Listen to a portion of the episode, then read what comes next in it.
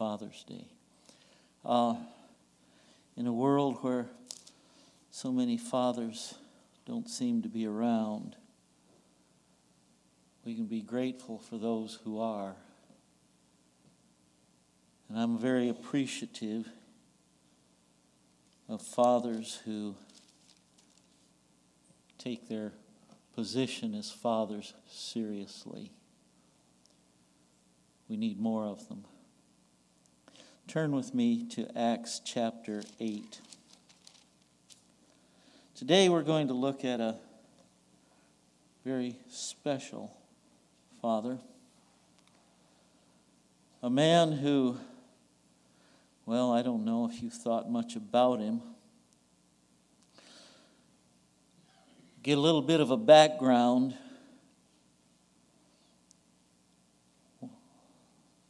Stephen, one of the seven, they're often called deacons. The Bible just refers to them as the seven. And Stephen, one of those seven, had just been stoned to death and a persecution broke out against the church. And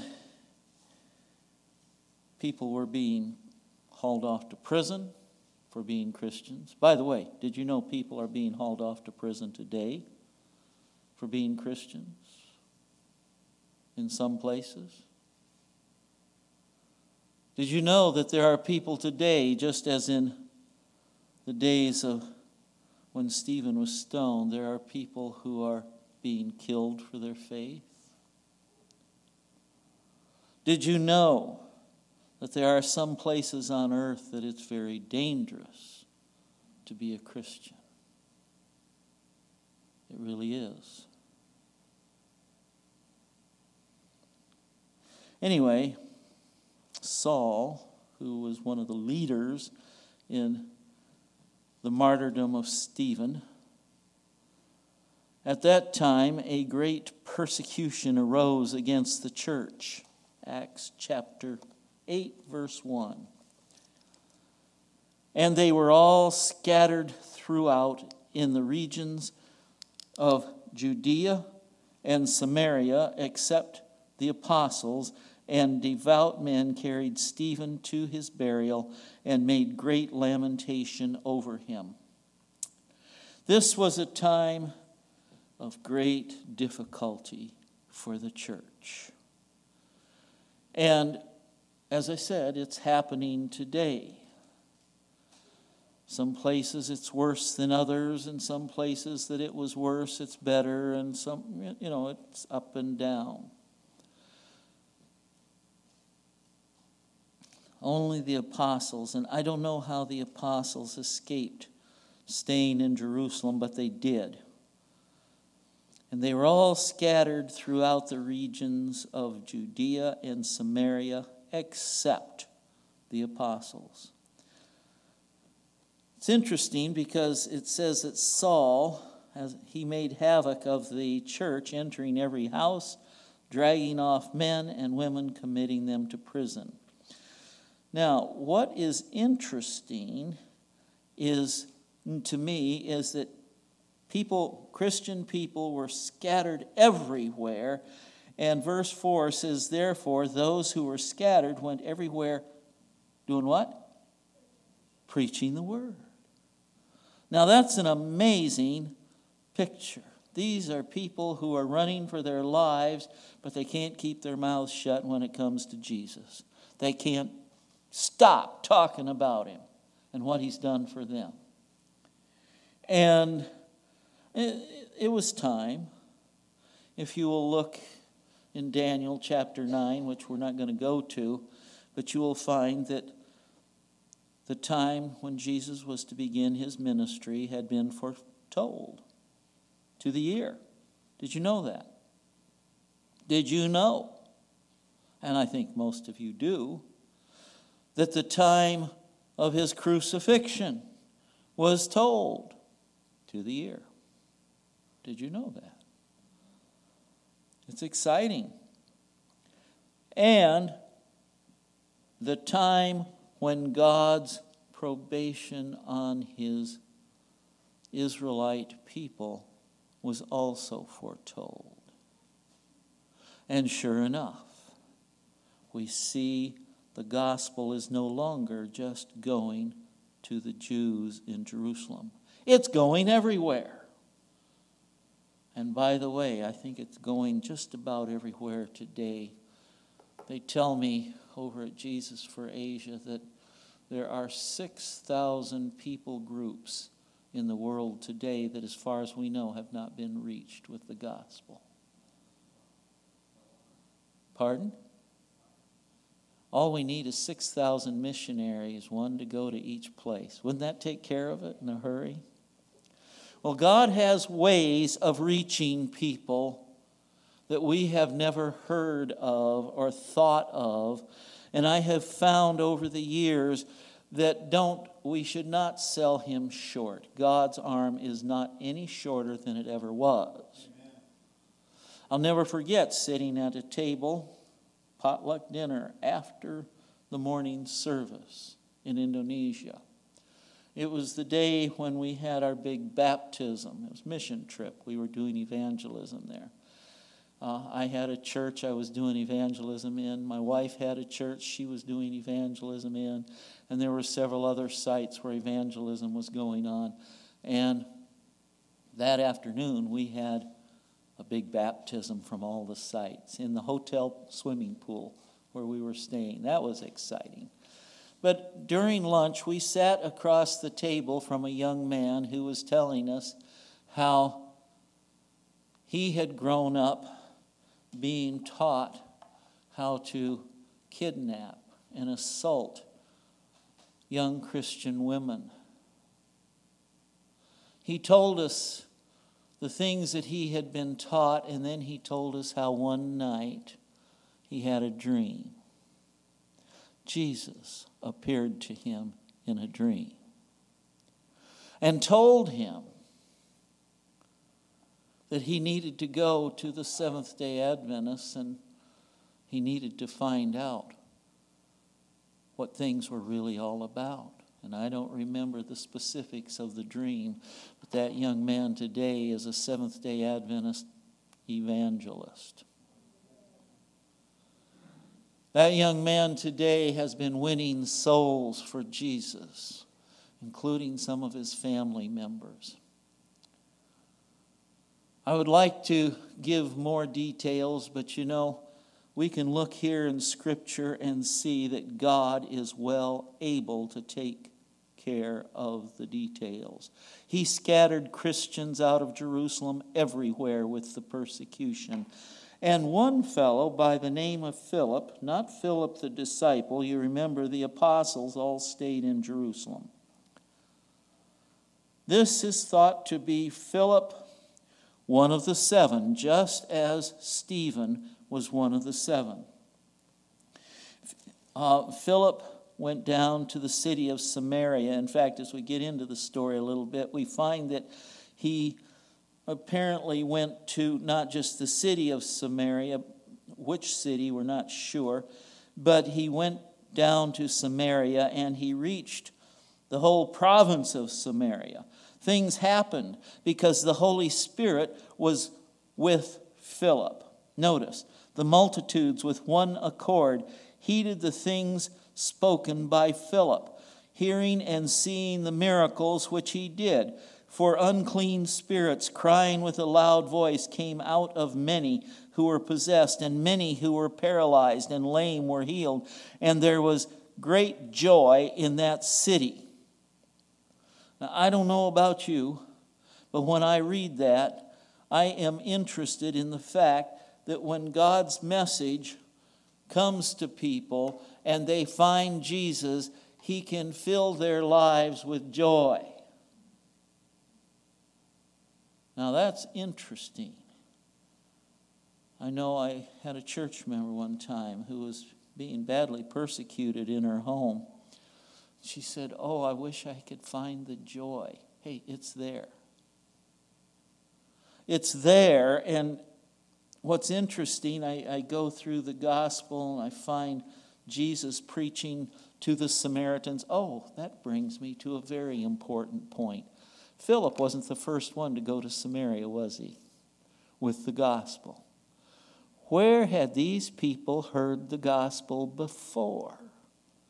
They heard it from Jesus himself. At least some of them had. John chapter 4, Jesus is sitting by a well.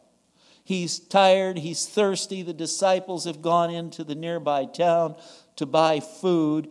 Woman comes to get water. You know the story. And he asks her for a drink. Now, you could buy stuff from Samaritans if you were a Jew, but you didn't ask for favors and you didn't grant any, right? We call that racism today. And the Jews were very racist, and so were the Samaritans. And you know the story. How is it that you're a Jew asking me, a Samaritan, and a woman at that, for water? You know the story. If you knew who it was who was talking with you, you would ask him and he would give you living water. And Jesus goes on to present himself as the water of life to this woman.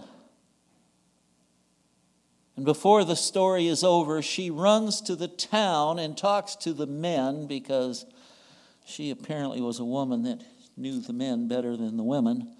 And she tells them, Come to come out and see the man that told me everything I have ever done.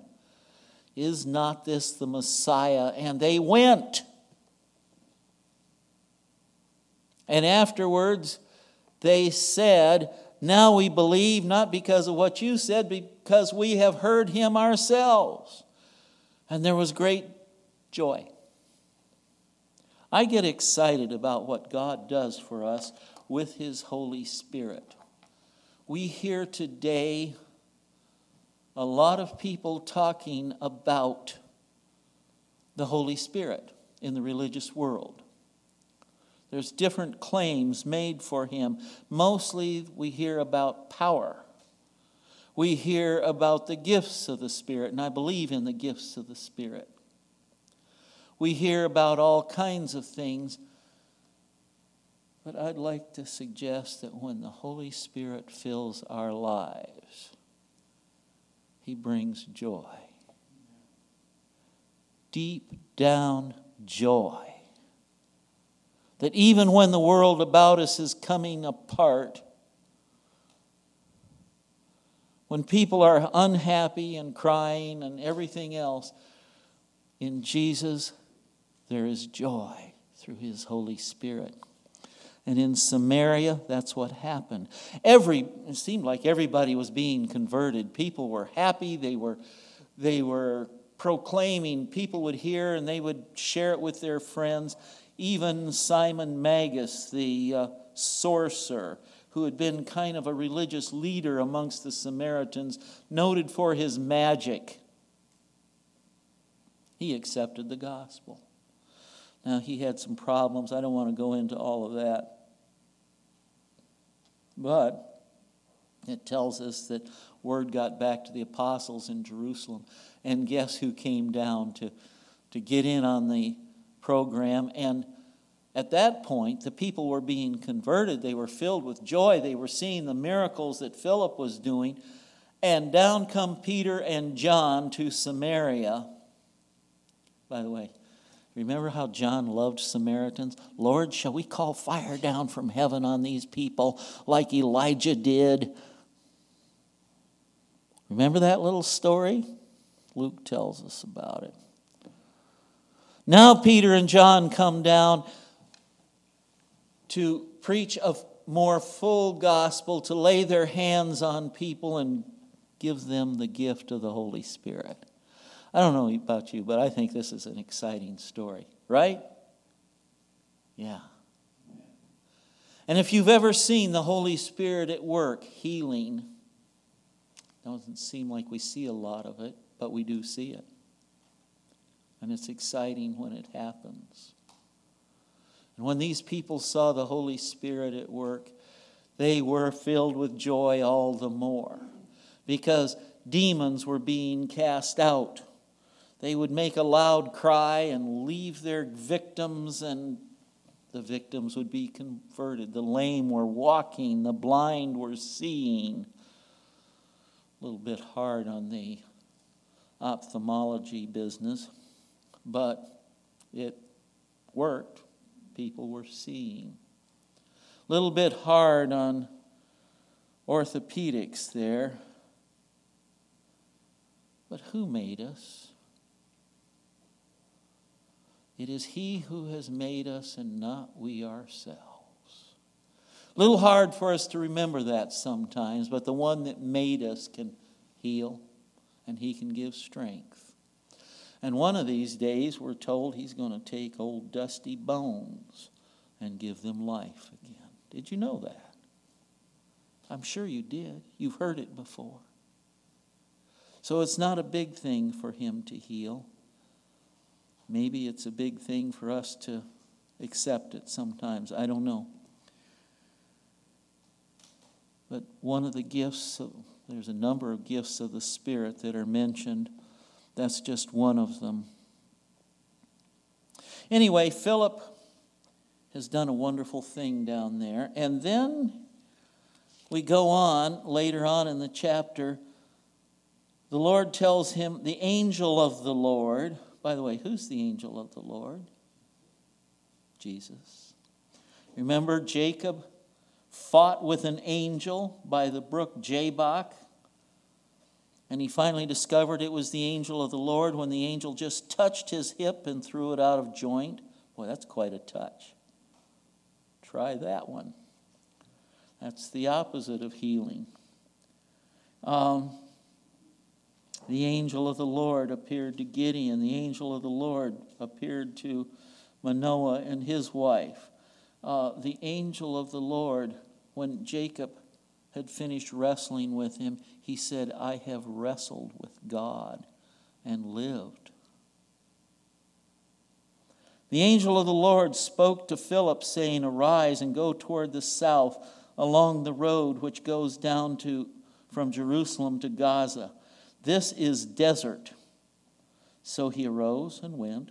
And behold, a man of Ethiopia, a eunuch of great authority under Candace, the queen of the Ethiopians, who had charge of all her treasury and had come to Jerusalem to worship, was returning and sitting in his chariot he was reading Isaiah the prophet. Then the Spirit said to Philip, Go near and overtake this chariot.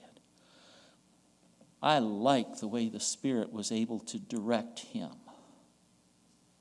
You know, the Spirit is still able to direct. He directs, doesn't always speak to us directly, does he? But he does give us direction through circumstances, and some once in a while he speaks. Um, Philip ran to him and heard him reading the prophet Isaiah and said, Do you understand what you're reading? And he said, How can I, unless someone guides me?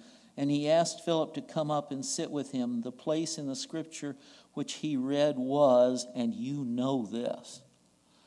He was led as a sheep to the slaughter, and as a lamb before its shears is dumb.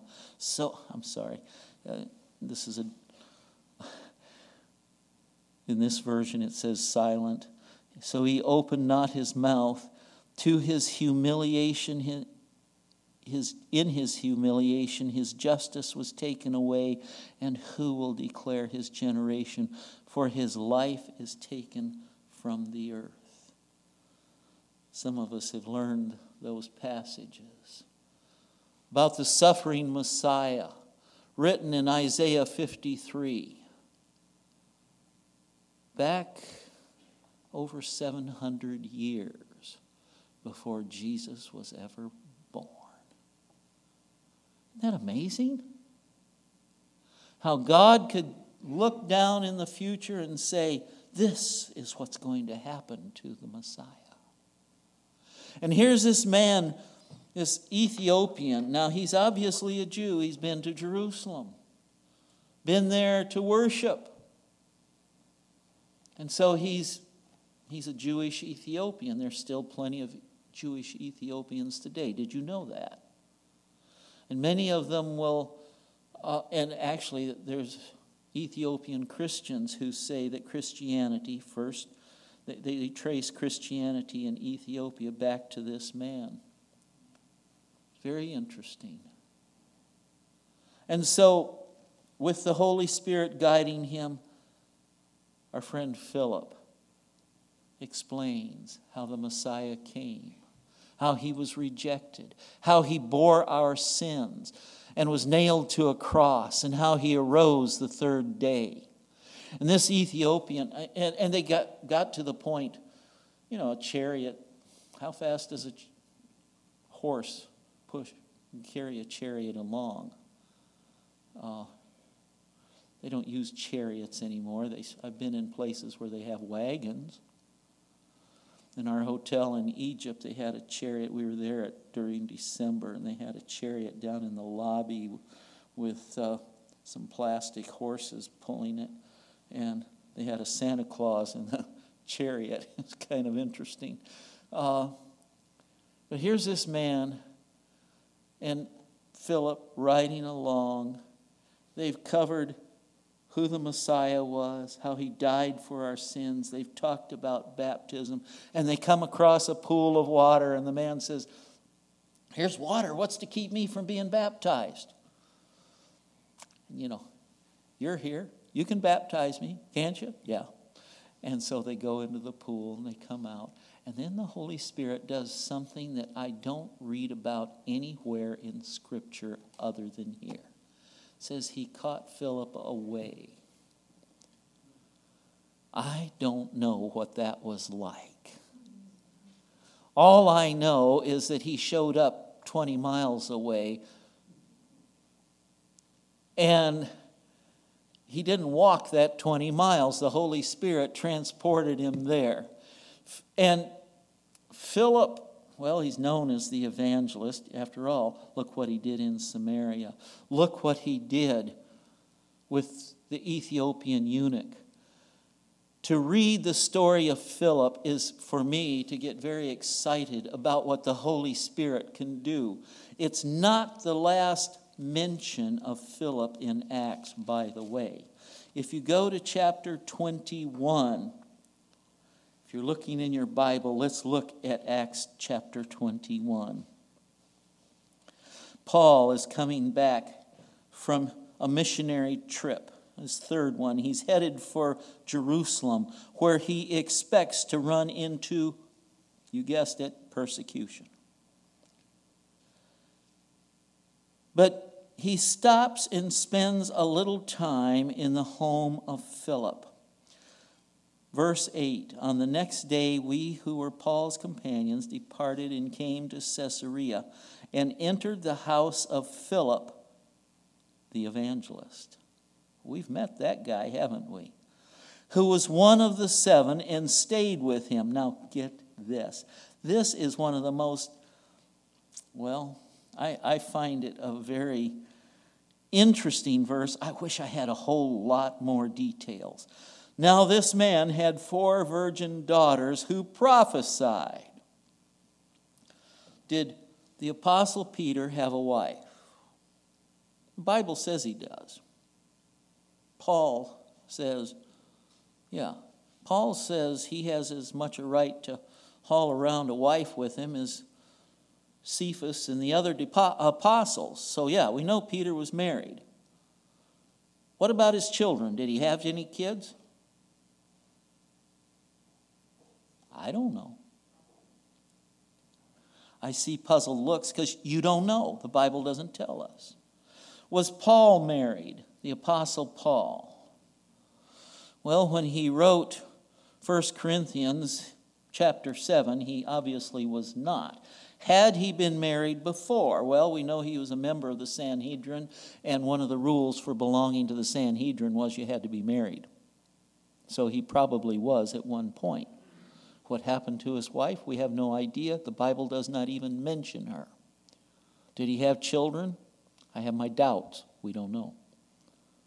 How about the other disciples? Do we know anything about any of the 12 apostles' children, if they had any. We don't know. Do we know anything about the children of the uh, seven? Did Stephen have children? We don't know. How about uh, Nicholas or any of the others? We don't know. Children are rarely mentioned unless they're in a royal line or something, which reminds me. You can go through the kings of the Old Testament. Have you ever looked at some of the stories of those kings? Some of them were good men. Um, they might have had some problems, but they were good men, right? King David had uh, King Saul was not that great a guy, but he had an awfully fine son, didn't he? Jonathan. Yeah, stop and think about it. Then there were some others. Hmm. How about uh, Hezekiah? Was he a good man? How about his son who followed him on the throne, Manasseh? About as bad as they get. How about um, Jehoshaphat? Was he a good man? Wonderful man. What about his son who reigned after him? Very wicked. Every you go down the list. A good man might have a good son, good son would have a son who would turn out to be a good son, who would have a son who was terribly wicked. Have you ever wondered about that? What went wrong? And by the way, I would like to point out that with the best of parents, some children grow up and they make their own decisions, right? There comes a point where you just can't really hold parents responsible. But I have thought about it. Who raised these little princelings in the Old Testament? Dad was busy with the affairs of state, right? conducting wars, taking care of all kinds of things that had to be taken care of by a king. Well, mom might have a little more input. And were moms chosen because they would be good mothers? Uh, maybe sometimes, but maybe sometimes they were just pretty women. And my guess is a lot of them, in fact, the Bible mentions it with Ahab's children, that they had governors and, and people who raised their children for them. And all of that made a difference. And it still does make a, a, a difference. Growing up, I noticed that it was proverbial that preachers' children had problems as a preacher, that's scary. But it's true. Dad's gone a lot. Dad's busy with the affairs of the church, or maybe two or three churches, or four or five. I've had a district once where, from the front door of the parsonage where I lived, to my farthest church was 112 miles exactly. And there are districts in the denomination that are bigger. Wyoming, there's a pastor there. In fact, I assisted in that district for a while. He has five churches all the way from Newcastle, Wyoming to uh, Sheridan. That's more than 200 miles, I think. That's a it's at least 150. He's got the whole northeast corner of Wyoming in his district. Where do you find time for family when you're constantly on the go? Well, I'll tell you, there was one man who managed, with the help of the Holy Spirit, to work it out, and his name was Philip. He had four daughters. Now, did he have any other children? I don't know. But he had four daughters who had the gift of prophecy. And God doesn't just give that gift to everybody. I think it's an amazing story. How much is in those few verses? He had, look at it.